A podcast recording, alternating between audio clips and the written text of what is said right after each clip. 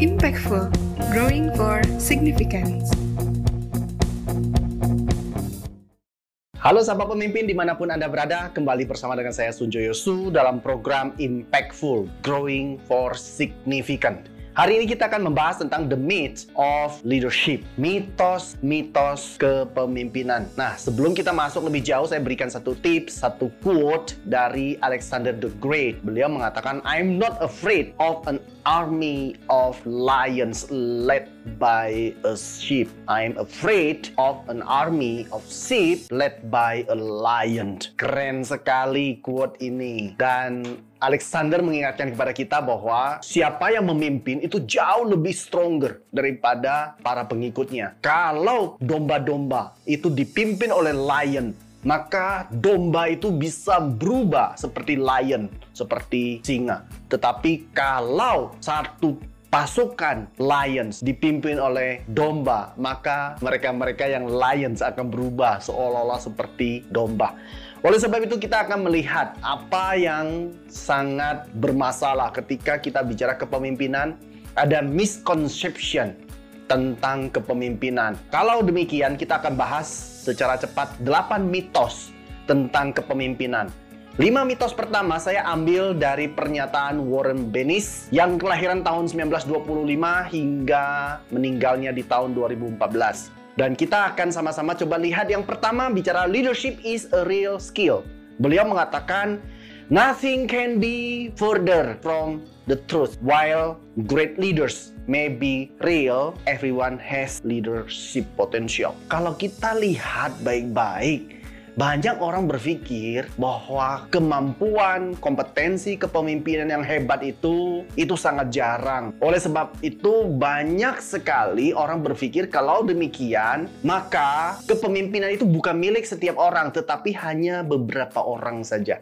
Dan ini akan jadi masalah besar jika Anda melihat pemimpin-pemimpin hebat itu tidak banyak, tidak berarti bahwa Anda tidak punya potensial kepemimpinan. John C. Maxwell katakan justru Anda setiap pribadi adalah pemimpin. Everyone is a leader because everyone influences someone. Demikian untuk yang pertama, yang kedua, kita akan bahas tentang leaders are born, not made. Nah, sebenarnya untuk mitos yang kedua ini juga dinyatakan oleh Hughes dan teman-teman. Dan jangan percaya bahwa pemimpin itu terlahir sebagai pemimpin dan tidak perlu membangkangkan dirinya untuk terus bertumbuh menjadi pemimpin. Kebenarannya adalah kapasitas kapasitas dan kompetensi-kompetensi utama kepemimpinan dapat dipelajari dan kita semuanya bisa melakukan pendidikan terhadap kepemimpinan dan kita bisa menjadi orang yang terdidik dalam kepemimpinan apabila kita belajar. Setidaknya hasrat untuk belajar dasar yang kita lakukan maka di sanalah kita bisa menemukan prinsip-prinsip kepemimpinan yang kita bisa pelajari. Dan ini memang untuk menjadi seorang pemimpin tidak mudah, namun yang jadi persoalan tidak ada formula yang sederhana untuk menjadi pemimpin. Tidak ada juga ilmu pengetahuan yang begitu gampang untuk kita belajar tentang kepemimpinan. Tidak ada juga sesuatu yang tak terelakkan. Secontohnya, kalau kita bicara tentang untuk menjadi seorang pemimpin yang sangat berhasil, maka Anda mau tidak mau harus melewati satu proses deeply human process. Kita penuh dengan trial and error, kadang-kadang victories and defeats, timing and happenstance, kemudian terakhir intuition and insight. Jadi kita mengalami itu semua. Tapi jangan khawatir, semua proses ini terjadi di semua pemimpin hebat. Yang ketiga, leaders are charismatic. Beberapa betul mereka adalah pemimpin-pemimpin karismatik tapi kebanyakan bukan pemimpin karismatik. Kita ambil saja satu contoh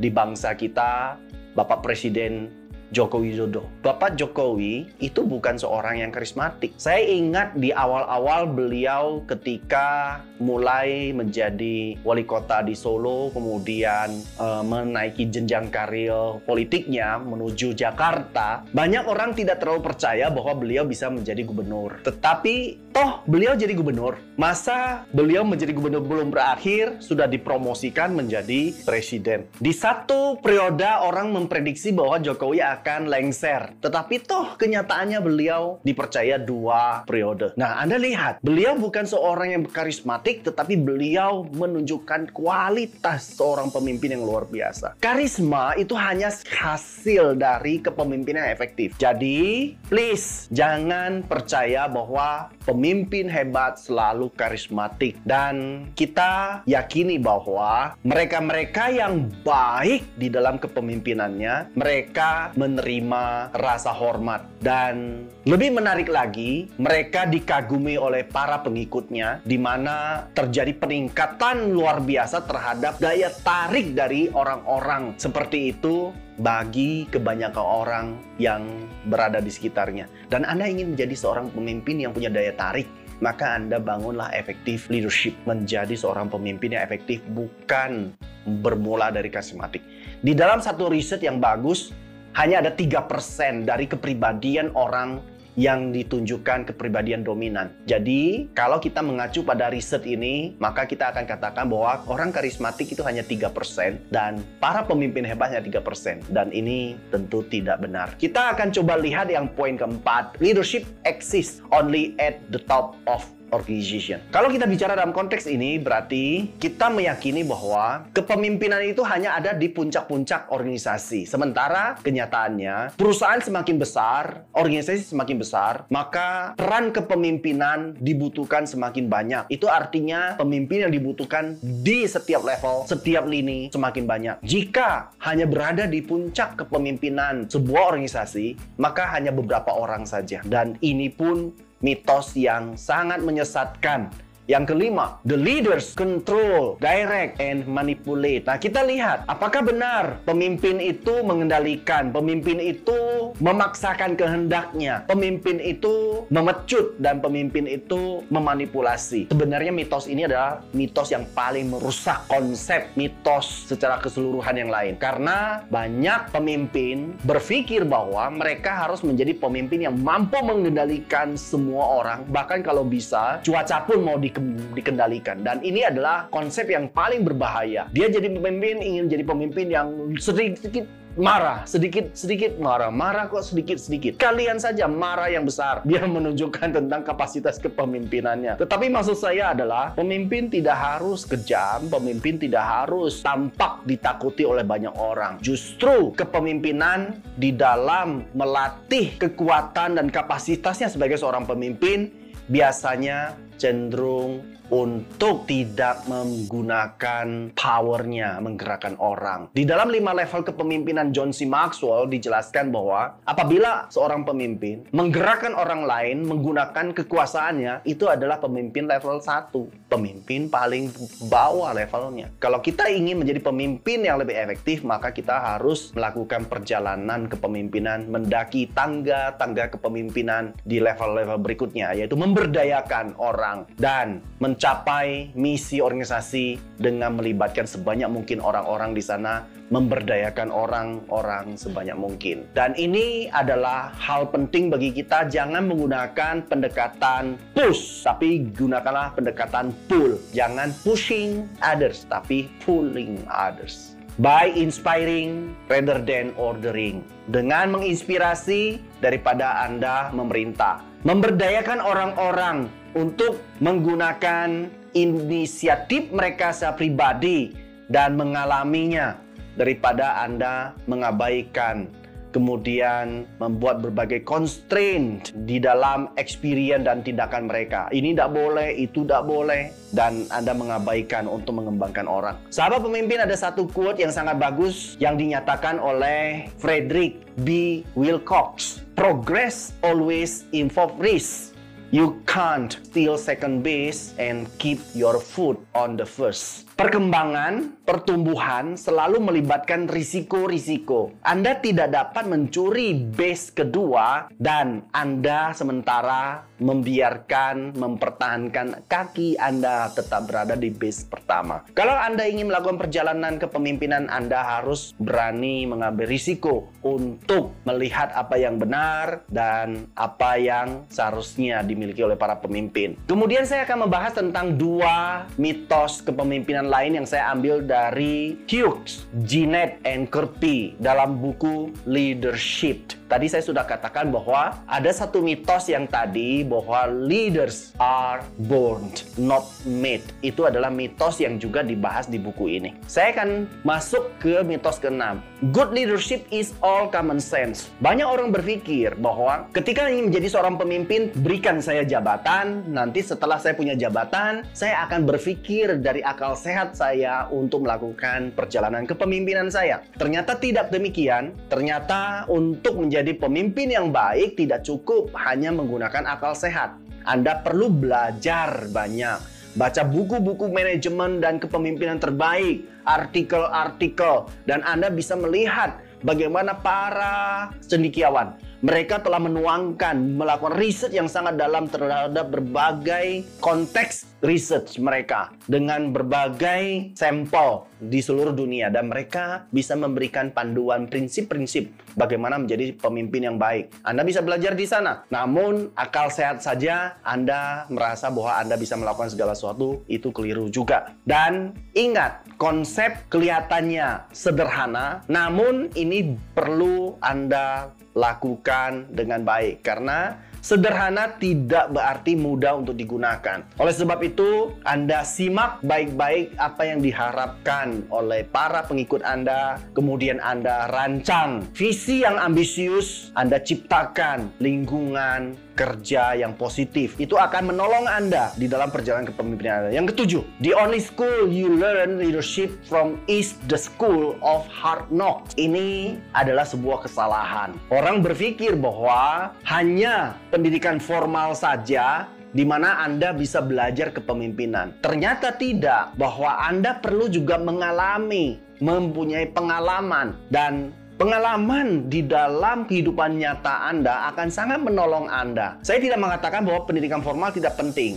Itu satu soal pendidikan formal supaya Anda bisa mengetahui konsepnya. Namun, Anda juga harus barangi kepemimpinan kapasitas Anda di dalam pengalaman. Seperti Anda ingin berenang, Anda sudah tahu tentang berbagai teknik dan metode renang melalui pendidikan. Namun, Anda tidak bisa menjadi seorang perenang, bahkan menjadi seorang perenang yang mampu menjuarai medali apabila Anda hanya belajar dari textbook. Itu sebab Anda perlu menceburkan diri ke kolam, Anda perlu berlatih sampai Anda antara teori konsep dan praktik Anda itu menjadi saling mendukung. Dan menurut saya ini akan sangat menolong Anda untuk menjadi seorang pemimpin yang lebih baik. Please belajarlah untuk mengembangkan kepemimpinan Anda mulai dari pendidikan formal tetapi juga di dalam pengalaman hidup Anda. Secara pribadi, Anda perlu dengan cermat belajar untuk berbagai pelajaran-pelajaran penting tentang kepemimpinan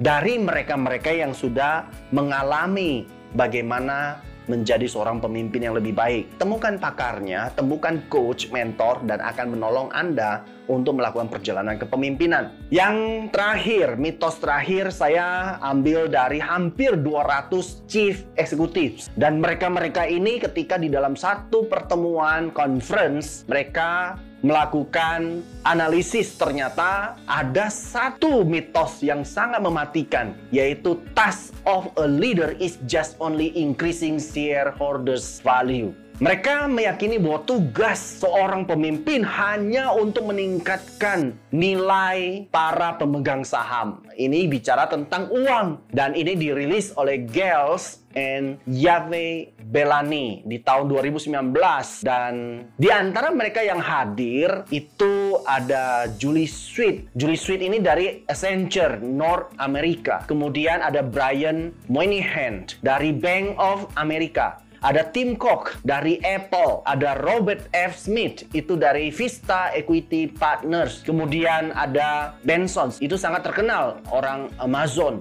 ada Mary Barra itu dari GM, kemudian ada Larry Fink dari BlackRock. Di antara mereka juga hadir dari CEO Pepsi, dari Walmart, dan mereka mencoba untuk mendefinisikan kembali tentang peran bisnis dalam masyarakat dan mereka belajar bagaimana perusahaan-perusahaan yang mereka miliki itu bisa mengurangi skeptis dari publik. Caranya bagaimana? Caranya mereka mulai meramu tentang purpose of corporation. Mereka berargumen bahwa perusahaan-perusahaan seharusnya tidak hanya berfokus kepada kepentingan shareholders. Tetapi mereka bersepakat bahwa seharusnya perusahaan-perusahaan menginvestasikan uang mereka, modal mereka juga ke dalam para karyawannya. Mereka harus melakukan proteksi terhadap lingkungan. Mereka harus melakukan kesepakatan yang adil dan etis, baik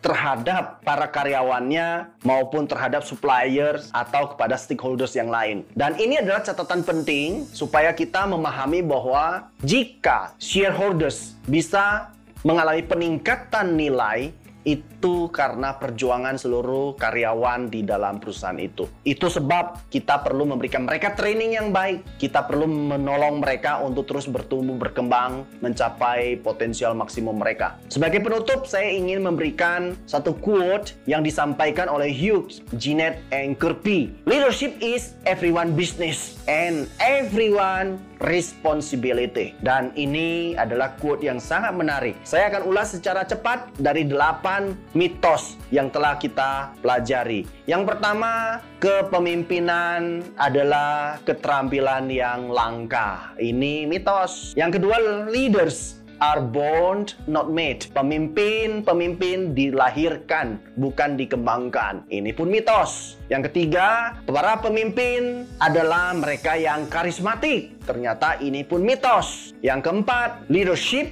hanya berada pada puncak organisasi mereka-mereka yang kita kenal CEO atau top manajemen. Ini pun mitos. Yang kelima, pemimpin mengendalikan, memaksa, memecut, dan memanipulasi. Ini pun mitos. Dan yang keenam, kita tahu bahwa banyak orang meyakini kepemimpinan yang baik adalah hanya semuanya berkenaan dengan akal sehat. Ini pun mitos. Yang ketujuh, hanya sekolah kepemimpinan formal yang dididik dengan sangat keras. Ini yang bisa melahirkan para pemimpin baru. Kita lihat saja Akademi Militer Kepolisian, meskipun mereka dididik dengan sangat keras, ternyata mereka tidak juga menjadi pemimpin-pemimpin yang hebat semua anggota ketika dididik. Dan ini sudah menjadikan bukti bagi kita bahwa ini tidak benar. Yang kedelapan terakhir bicara tentang tugas seorang pemimpin hanya untuk meningkatkan nilai para pemegang saham. Ini pun mitos. Demikian sahabat pemimpin di mana pun Anda berada dalam program Impactful Growing for Significant. Nantikan saya pada impactful episode-episode lain untuk mendapatkan beberapa insight yang akan menolong Anda dalam kehidupan dan profesionalisme Anda sebagai seorang pemimpin.